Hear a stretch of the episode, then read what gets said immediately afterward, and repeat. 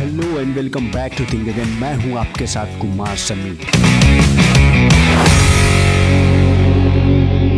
आज हम बात करेंगे the E myth revisited by Michael Gerber book summary की। लोग मानते हैं कि बिज़नेस सिर्फ़ एंटरप्रेन्योर स्टार्ट करते हैं, लेकिन एक्चुअली में ऐसा नहीं होता है। लोग पहले किसी और के यहाँ काम कर रहे होते हैं, लेकिन बाद में जब उन्हें एंटरप्रेन्योर बनने का भूत सवार होता है तो वो खुद का बिज़नेस स्टार्ट करते हैं। और परिणाम स्वरूप ज़्यादातर केसेस में बिज़नेस फेल हो जाता है। लेकिन ऐसा होता क्यों है, चलिए जानते हैं। सुमित एक रेस्टोरेंट में पिज्जा बनाने का काम करता था। उसके दिमाग में एक दिन आइडिया आया कि वो क्यों ना अपना रेस्टोरेंट शुरू करे। फिर उसने डिसाइड किया और कुछ लोन लेके अपना रेस्टोरेंट शुरू किया। स्टार्टिंग में कुछ ही लोग उसके रेस्टोरेंट में आते थे। उसके बाद उसको समझ में आया कि उसे अपने रेस्टोरेंट का मार्केटिंग करने की ज़रूरत है। मार्केटिंग के बाद उसके दुकान में काफ़ी अच्छे खासे लोग आने लगे। जैसे ही उसके रेस्टोरेंट में ज़्यादा लोग आने लगे तो वहाँ पे काम भी बढ़ गया साफ़ सफ़ाई का। अकाउंटिंग का जो सुमित अकेले मैनेज नहीं कर पा रहा था, क्योंकि उसका ज़्यादातर टाइम पिज्जा बनाने में निकल जाता था। इसीलिए उसके दिमाग में ख्याल आया कि उसे एक आदमी को जॉब पे रखना चाहिए, और ऐसा उसने किया भी। लेकिन चीज़ें इजी होने के बजाय और कॉम्प्लिकेटेड होती गई, क्योंकि जिसने उससे हायर किया था, वो काफ़ी लेजी इंसान था और ढंग से काम भी नहीं करता था, जिससे कस्टमर की कंप्लेन आने लग गई। सुमित को ऐसा लगा कि ये काम मुझसे अच्छा कोई और नहीं कर सकता, और उसने उस काम कर रहे व्यक्ति को निकाल दिया। फिर उसके दिमाग में आया कि वो ज़्यादा पेमेंट करके किसी एक्सपर्ट को इस काम के लिए हायर कर सकता है, और उसने ऐसा किया भी। और उसके बाद उसने एक और इंसान को हायर किया। लेकिन बिज़नेस बड़ा होने के कारण उसका खर्च काफ़ी ज़्यादा बढ़ गया और वो चीज़ें मैनेज नहीं कर पा रहा था, जिसकी वजह से उसका बिज़नेस लॉस में जाने लगा और आखिरकार उसको अपना रेस्टोरेंट बंद करना पड़ा।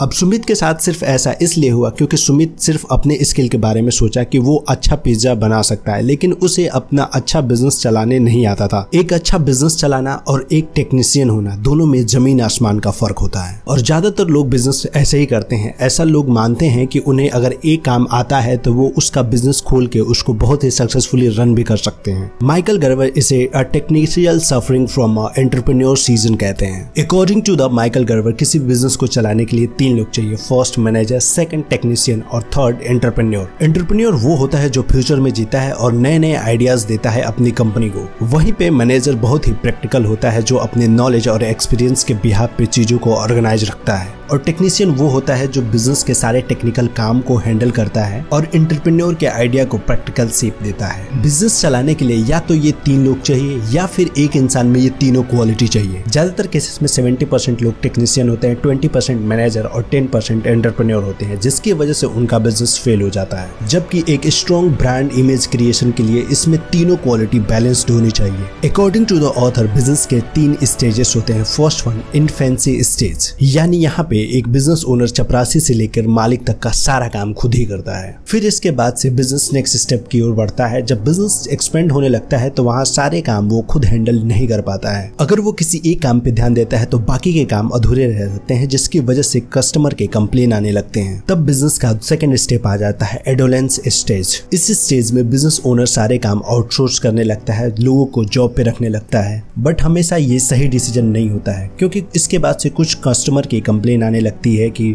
जो प्रोडक्ट का स्टैंडर्ड है, वो पहले जैसा अब नहीं मिलता है। अगर ऐसे स्टेज में बिज़नेस ओनर सोचे कि ये काम मेरे अलावा कोई और नहीं कर सकता है और अपने एम्प्लॉय को हटा दे तो उसका बिज़नेस फिर से पहले स्टेज में चला जाता है। लेकिन जो बिज़नेस ओनर अच्छे मैनेजमेंट जानते हैं, वो इस स्टेज को पार कर लेते हैं और उसके बाद से वे पहुँचते हैं बिज़नेस के थर्ड स्टेज मेच्योरिटी स्टेज के पास, जो किसी भी बिज़नेस का सबसे हाईएस्ट लेवल होता है। बिज़नेस ओनर के बिना भी ये काम करता है। इस लेवल पे बिज़नेस को ग्रो करने के लिए ओनर को कंटिन्यू एफर्ट करने की ज़रूरत नहीं होती है, क्योंकि उसका बिज़नेस ऑटो पायलट मोड पे होता है। लेकिन किसी भी बिज़नेस को इस स्टेज तक लाने के लिए सबसे पहला जो काम करना पड़ता है create a system dependent business not a people dependent business अगर आप मैकडोनल्ड्स का बर्गर किसी भी कंट्री या सिटी में खाए तो उसका टेस्ट हमेशा सेम मिलेगा। उसके पीछे का रीजन यही है कि उसका सिस्टम इनके बर्गर बनाने का तरीका छोटे छोटे स्टेप में डिवाइड है, जो इनके सारे एम्प्लॉय फॉलो करते हैं, और जिससे इनके बर्गर का टेस्ट हमेशा सेम मिलता है। अगर आपका बिज़नेस पीपल डिपेंड होगा तो लोग अपनी मर्ज़ी से काम करते हैं और लोग चले भी जाते हैं। इससे आपका बिज़नेस खराब हो जाता है। इसीलिए जितने भी बड़े बिज़नेस होते हैं, सब सिस्टम डिपेंडेंट होते हैं पीपल डिपेंडेंट नहीं। जिसमें क्लियर कट प्रोसेस का चेकलिस्ट होता है, जैसे मैकडोनल्ड्स के पास उसके बर्गर बनाने का पूरा चेकलिस्ट है, जो उसके employee step by step follow करते हैं। मैकडोनल्ड्स का कोई भी एम्प्लॉय या सेफ़ चले जाने के बाद मैकडोनल्ड के टेस्ट में कोई फ़र्क नहीं आएगा और इन प्रोसेस को कोई भी नया इंसान आसानी से सीख के काम कर सकता है। मैकडोनल्ड्स और स्टारबक्स ये पहले से जानते थे जिसकी वजह से आज वर्ल्ड वाइड मैकडोनल्ड चालीस हज़ार से भी ज़्यादा फ्रेंचाइजीज रन करता है और स्टार बक्स के भी world wide thirty two thousand store है जिसे वो आसानी से मैनेज भी कर लेते हैं। सिस्टम डिपेंडेंट होने पे कोई भी एम्प्लॉय के आने जाने से कोई फ़र्क नहीं पड़ता है बिज़नेस पे और उसकी क्वालिटी और स्टैंडर्ड पे भी। इसीलिए हमेशा अपने बिज़नेस को स्टार्टिंग से ही सिस्टम डिपेंडेंट बनाए, ना कि people dependent work on your business not in your business लोगों का बिज़नेस करने का मतलब होता है एक अच्छा लाइफ स्टाइल और ज़्यादा पैसा। बट ज़्यादातर लोगों का बिज़नेस उन्हीं के ऊपर डिपेंड होता है। अगर सिंपल भाषा में बोले तो एक ऐसा बिज़नेस बनाओ जहाँ पे डिसीज़न और ऑपरेशन आपके बिना भी पूरा किया जा सकता हो। Thank you for the listening do follow and comments we will meet in next episode soon